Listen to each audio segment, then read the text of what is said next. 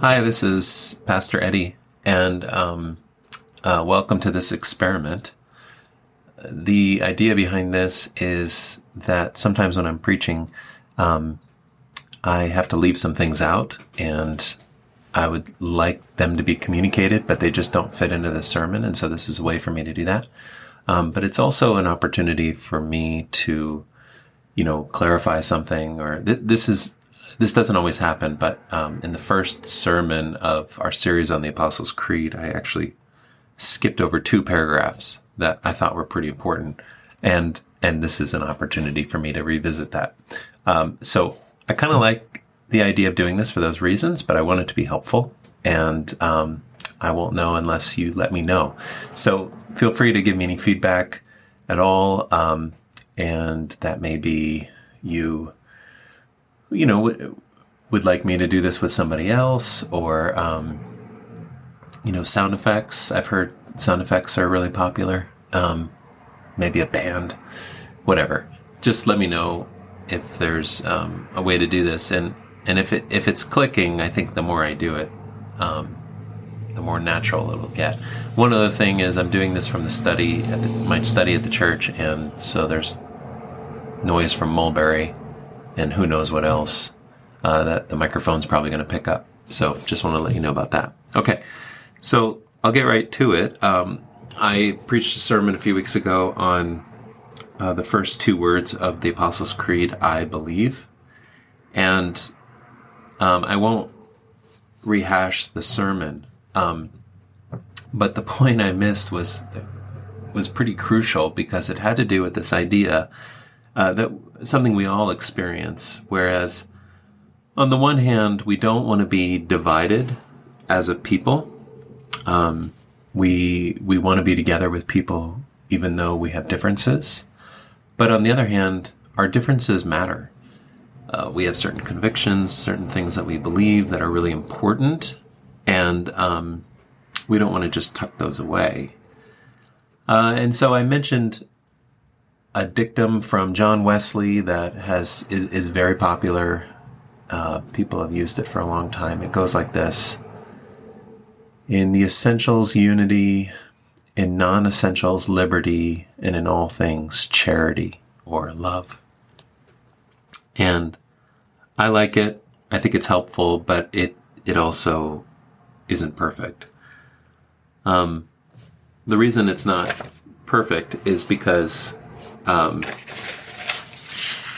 I'm just turning the page here. Um, the reason it's not perfect is because it's very hard to tell what's essential and what's non essential. Who gets to decide what's essential and what's non essential? You could say, well, it's what's in the Bible. Um, but in, in pract- practice, in real life, that's, that's not the way we operate um, because people disagree on Bible interpretation all the time. And I am probably going to do another um, recording, podcast, whatever this is. I'm probably going to do another one on our relationship to the Scripture and the Apostles' Creed. Um, so I'm not going to get into that too much this time.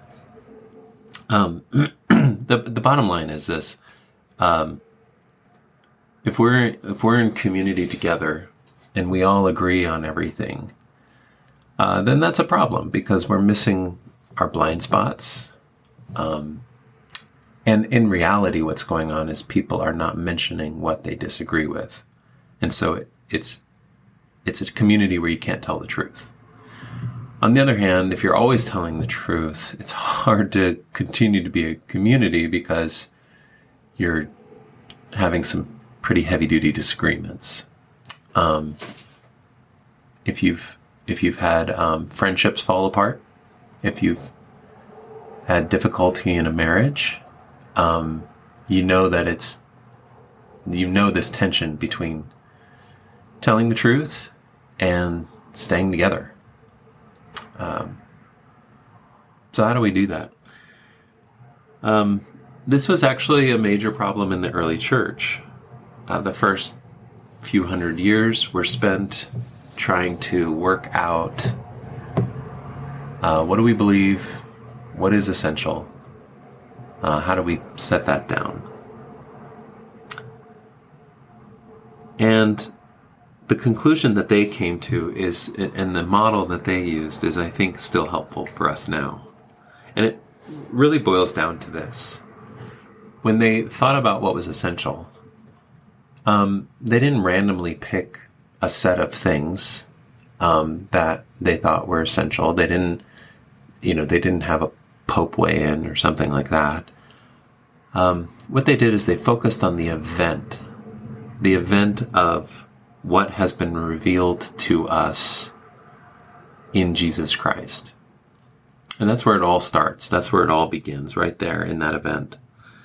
And then the implications of that event were something that they understood would unfold for all time. So what we what we believe, you know, what we call the what is essential is is more like a history than anything else. Um, something happened. And the early church put a lot of energy into just being clear about what happened. Um, what happened in Jesus? What happened when he was conceived? What happened when he was born? What happened in his life, his teaching, his miracles, his fellowship, his relationship with the disciples? This is why we have four gospels, because it was so important to be clear about what happened. Um, and then it was a question of after they were clear about what happened, and that's mainly what we get in the creeds is is the what happened. Um, after that, then it's a question of what are the implications of this? Because we're talking about God here, and if we're talking about God, then the implications of of what God has done in Christ are literally infinite. They're they go on forever. And and so then the question is, well, if it's going to go on forever, we can't possibly capture it all. So it becomes more about not what are all the implications, but how do we go about exploring those implications? Okay. So that's what Wesley would call the non-essentials. And I really, I don't like the word non-essentials because the implications of the gospel are, are not non-essential. Um, but they are different than what actually happened. Um, so there's what happened and what it means. I guess is the, the distinction I'm trying to make. What happened in Christ and then what does it all mean? And and here's the crucial link that I think is helpful for us. The church fathers said, when we start talking about what it means, uh, what what the event of Jesus' life, death, and resurrection mean, um, what matters is is is godliness. What matters is humility. What matters is, is that we explore the implications of what happened based on the event itself. Okay, so let me say that another way. The event itself, it reveals God as, as love. It reveals God as humble. It reveals God as, as someone who's so in love with the world with us who chooses to do so freely out of love, not out of necessity or obligation. Um, that God becomes fully man, fully human in Jesus for our sake to be able to bring us into eternal life. If we're going to talk about the implications of what that means, maybe we can't figure out all the implications, but we at least need to approach it all with that same kind of humility, that same kind of love, and that same kind of um, surrender. Okay, so practically, I think what that means for us, and especially our unique community, Peak Community Church, I think it is unique in some ways. Um, we're going to have disagreements about the implications. I mean, this is this is mystery we're talking about. Um, we don't need to disagree on what happened. It's important for us to agree on the event of Jesus becoming human, so God becoming human while being both fully God and fully human for our sakes, to rescue us, to save us, to free us from the bondage of sin and death, and bring us fully into his life out of love. Um, uh, T.F. Torrance says that that's something to be apprehended, not comprehended. And I really like that distinction. So it's something to be apprehended. We are confronted with the event of Jesus, but it's not to be fully comprehended ever because it's it's a vast mystery. Um, then when we get into the implications of it, we're we're gonna it's gonna have implications in everything. Um, because it is such an amazing event. And the implications are going to extend to sexuality. They're going to extend in how we spend our money. Um, they're going to extend into violence and war in our relationship to other nations, um, the conflict between God's kingdom and earthly kingdoms. Um, it's going to go into bioethics and our relationship to the creation and world hunger, um, poverty, on and on and on. And we're still working out what that looks like. Again, I wouldn't call those non essentials. Um, but what I would say is that it is okay to disagree on those things as long as we are approaching it with the humility that was revealed when God became man in Jesus Christ. And the humility that's revealed should allow us to do a couple things.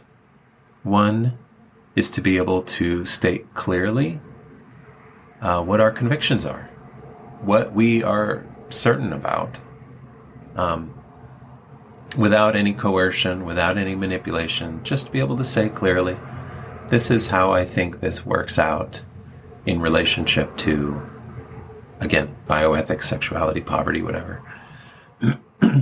but it should also, if we're approaching this with humility, it should also always leave us open to the idea that we might be wrong. We might be wrong about the implications, and that someone else might be able to instruct us in this. And and also if, if somebody else comes to us and admits that they're wrong, we can have humility towards them and not um, gloat or be prideful or anything like that. So that that's what I think the um, that that's one way I think that we can approach agreement and disagreement uh, in relationship to faith. And that's where the Apostles' Creed is helpful. Apostles' Creed gives us what is clear in terms of the event, what God has done, um, conceived of the Holy Spirit, born of the Virgin Mary, suffered under Pontius Pilate, crucified, dead, buried, and on the third day rose again and ascended into heaven, and so forth. Um, and then it also gives us a way of disagreeing with each other moving forward on these really important ideas. And then last, I guess I'll just say, um, I don't think that this means we disagree forever. Uh, it is, it, it you know, uh, slavery, for instance, is not mentioned in the creed. Um, but we, our culture, our our people, we're settled um, that this is deeply, deeply wrong and antithetical to the gospel. But that wasn't always the case. And so this is why I think um, again, non essentials are unhelpful. We need to have those conversations. We need to um, debate what this means and and to disagree. But we can maintain our love for one another and our community, um, and we can tell the truth in love because of the event, because of the gospel, fundamentally because of the gospel. And so we must share that in common. in order to be able to disagree in the first place. And so that was the point I wanted to make in the sermon, the two paragraphs. I've said way more than two paragraphs, but those are the two paragraphs that I wanted to say in the sermon is that um, the ability to disagree is is provided for us by the creed um, because it gives us something to agree on and it gives us a way to disagree with one another and to be able to debate and to be able to talk about these really important ideas that are not well captured when we call it non-essential.